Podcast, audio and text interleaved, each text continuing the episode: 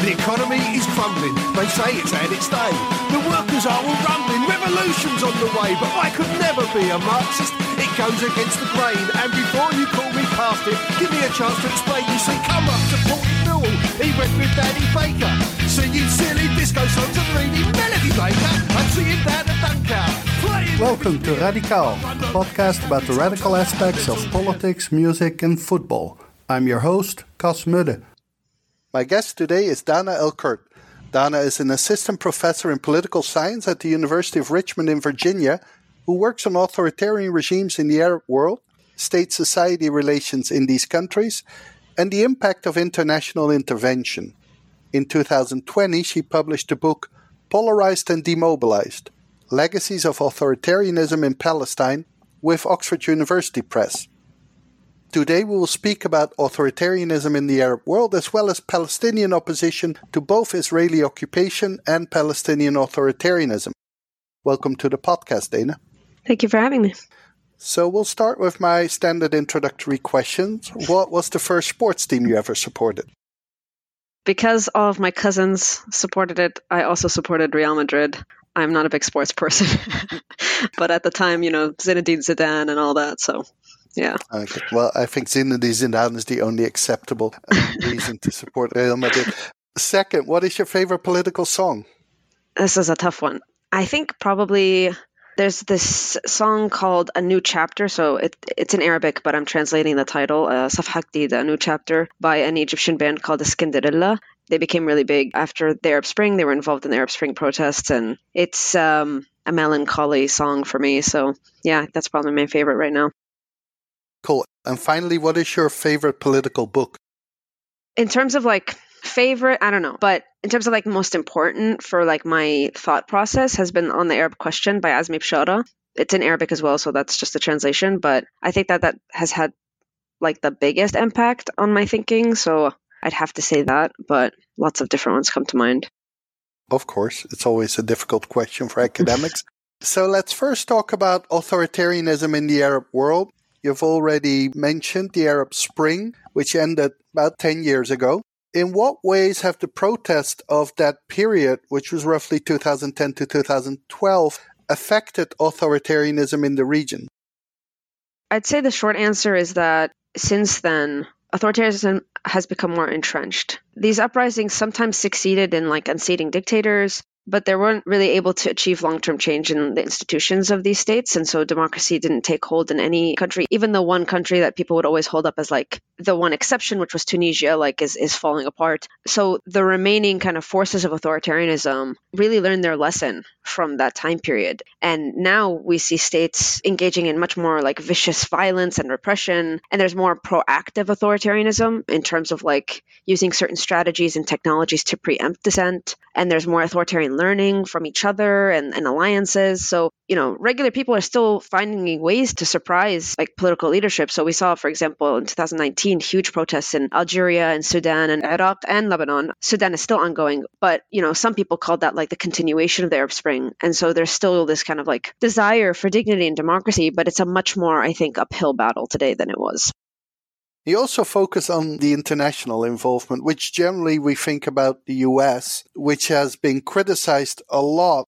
Has US involvement in the region overall been successful? Has it achieved its objectives? And how is it perceived in the region?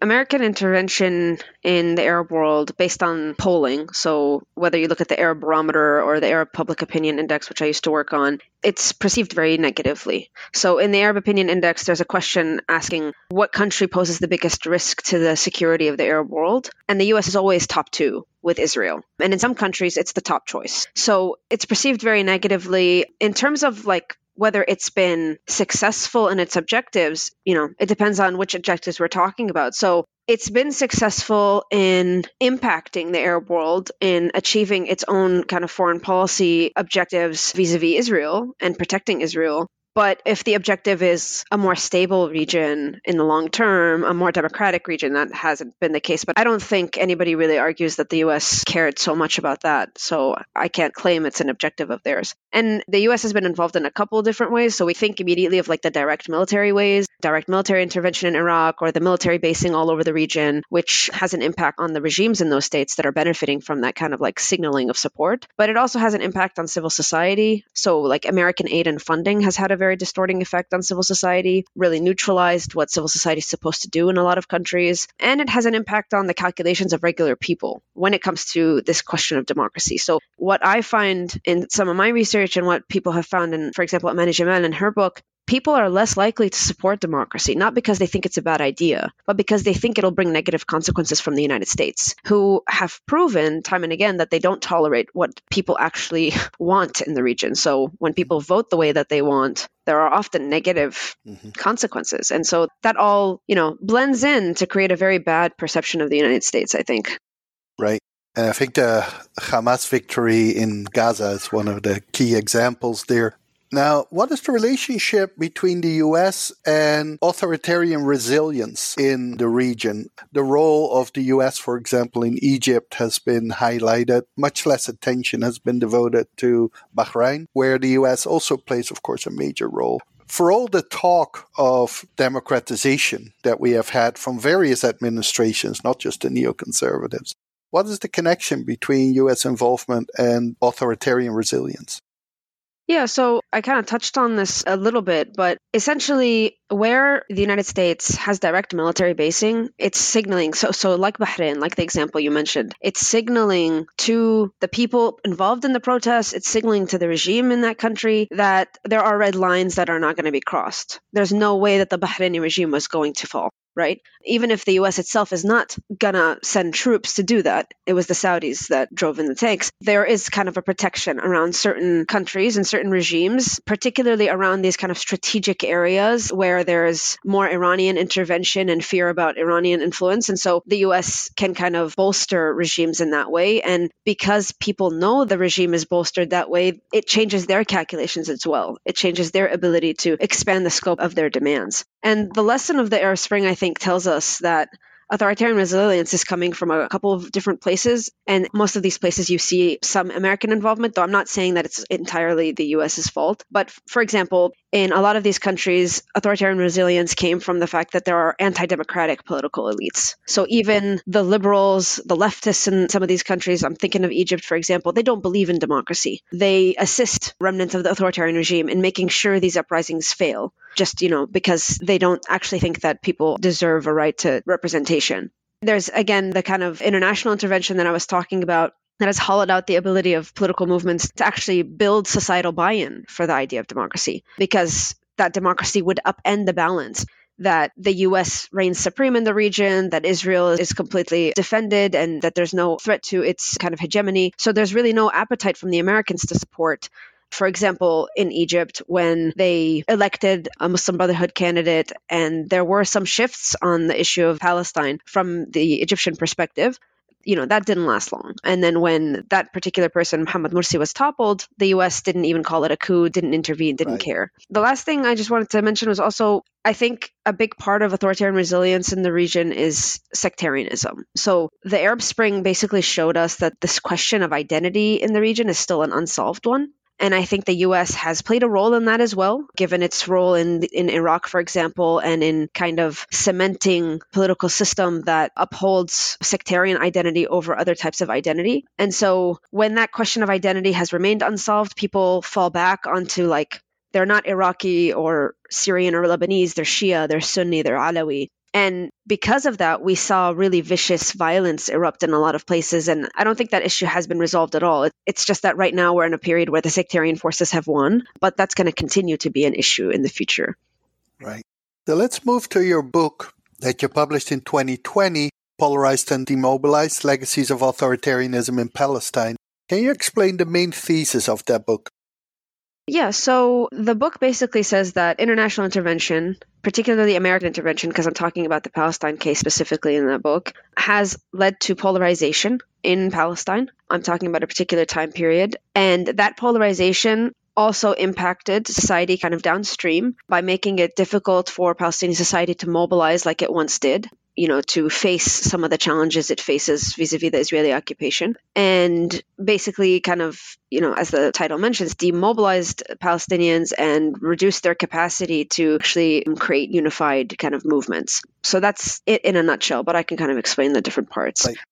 So you have already mentioned that before the relationship between U.S. involvement and civil society in the Arab world. Can you explain that a little bit more in detail with the case of Palestine? In what way does U.S. involvement kind of hollow out the civil society sphere? Yeah, yeah, that's a great question. So, prior to this kind of direct American intervention vis a vis the peace process in Palestine, so we're talking like you know, prior to 1990, 1994, Palestinians, despite the occupation, had these really like robust, vibrant grassroots organizations because they don't have a government that represents them, because they're under occupation. They have to resort to building a really strong civil society that's actually able to coordinate effectively, puts together this huge uprising called the Palestinian Intifada that actually, you know, gains concessions from the Israeli occupation. So it's a successful and as I said, very robust civil society after American intervention, what happens to that civil society is that it becomes kind of quote unquote professionalized. So the name of the game becomes, you know, foreign funding. You have to compete for foreign funding. So a lot of these grassroots organizations transform into NGOs, and the foreign funding is mostly American, but even if it's not American, even if it's coming from the EU or other places, it adheres to the standards that the Americans set. So all of a sudden, you know, you have this group that might talk about the occupation, but now they have to apply for funding, they have to open up an office, they have to, you know, put together conference presentations, whatever. Well, the scope of what they address narrows. It's not about the occupation anymore, it's about, you know, women's empowerment or you know like it, it just kind of whittles it down so that kind of created a situation where it hollowed out the grassroots organizations that already existed there was a proliferation of these NGOs. And these NGOs don't really have the same connection to Palestinian society as those grassroots organizations once did. So it's like they're not even able to really react to what Palestinians need in an effective way. So the term that's used is NGOization, like that kind of process happened after American intervention, essentially, in the Palestine case, and it has persisted. And so now we see what was once a very mobilized society, a society that could protest very well, is not able to do so anymore. And this is a broader critique that you've also seen towards NGOs and Western funding in Africa, the post Soviet space. Now, most of the international media, when we talk about Palestinian protests, focuses exclusively on protests against the Israeli occupation. There are also protests against Palestinian authoritarianism. What are the similarities and differences in these protests?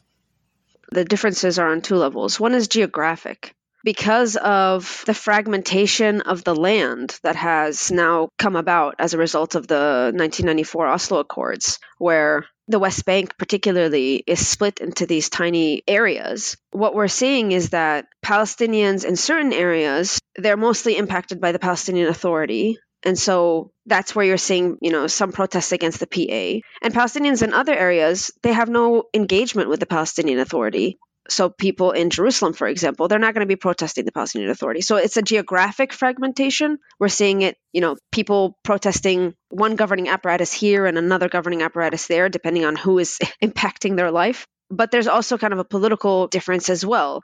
To be clear, the Israeli occupation brings about a broader subsection of society when there are these protests. But at the end of the day, the people who are protesting the PA, they're more politicized. They are, you know, maybe more on the left or on the Hamas side of things, but those are quickly repressed. But they have issues with the ruling party in the Palestinian Authority, and that is different from the kinds of protests against Israeli occupation, which are broader and that encompass a larger group of people and you know diverse viewpoints. But to be clear, those things go hand in hand. Like Palestinian authoritarianism goes hand in hand with Israeli occupation because right.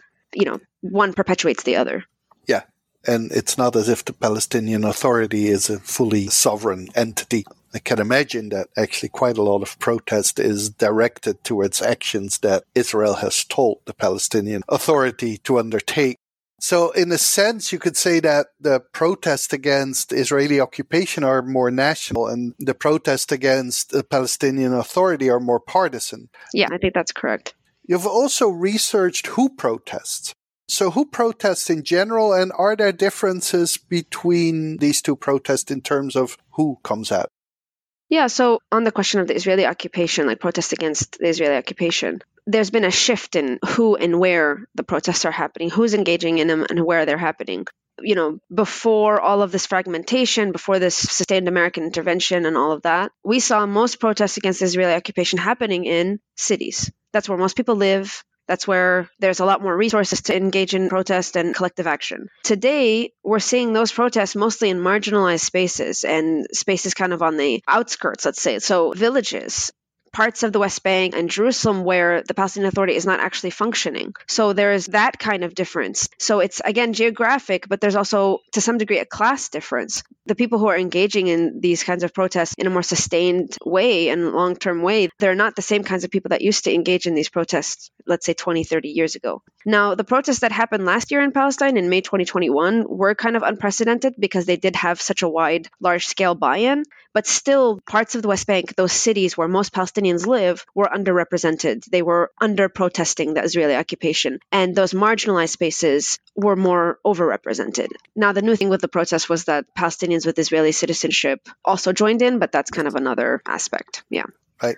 Although it is important because we often talk about the Palestinians as if there's like one space, but of course they live in three different spaces. Mm-hmm. And the Palestinian Authority rule within the occupied West Bank in the nominally independent Gaza Strip, and then, of course, still a sizable Palestinian population that lives in Israel proper.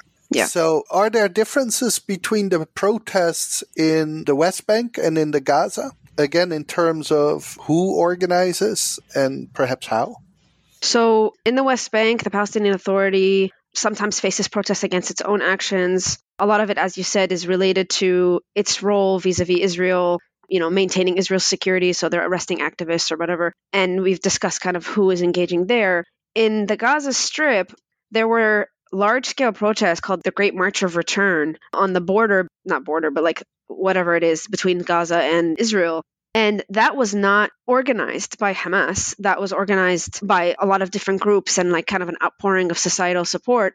Hamas is actually quite, you know, I think this is obvious, but merits saying it's quite authoritarian. So it's not that it allows for free expression or like that Palestinians are able to necessarily protest what's happening in the Gaza Strip. It's quite clamped down when there are protests, it's vis a vis the Israeli occupation, but basically it's been Palestinians protesting in these border areas and being gunned down. And Hamas doesn't necessarily always like the fact that people are undertaking any kind of collective action without their consent or without their direction, also. I don't know if that answers your question, but.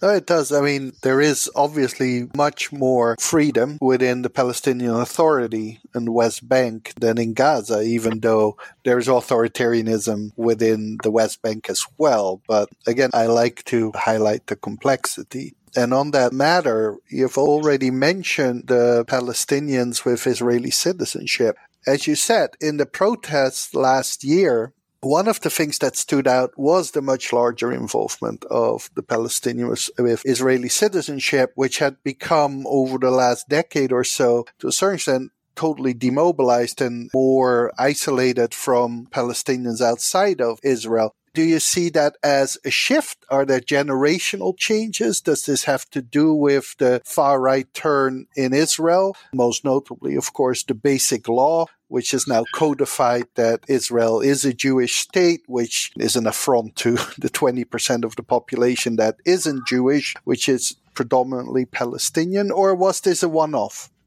I don't think it was a one off. I think this happened for a couple of reasons. One, as you mentioned, there's a generational shift. These are younger activists. There has been kind of ongoing work to connect with Palestinians from other parts of historic Palestine. So, like Palestinian citizens of Israel connecting with Palestinians in Jerusalem, connecting with those in the West Bank. And even though there are physical barriers that keep them separated, they are trying to coordinate with each other and build on each other's movements. But as you mentioned, Israel is nominally democratic, right? The Palestinian citizens of Israel are second class citizens, but they're citizens. They have some rights, not all rights. They're highly repressed. They're overrepresented in the prison system, whatever. But like, still, they have some resources to work with. They have more freedom of movement. And the Israeli political system has failed them so much. And the younger generation, talking about the Palestinian citizens of Israel, they have really lost all hope in the Israeli political system, even in their own kind of politicians who engage in the Israeli political system. So people like Ayman Odeh and things like that, they just don't see it as legitimate at all. And so what we saw in last year's protest is the activists involved in the protests were literally talking about raising a national consciousness, explaining to Palestinian society within Israel that like this is a national issue, that their personal interests cannot be divorced from the national interest and all the actions, whether it was the economic strike, you know, all the various things that they did during that time were about connecting their plight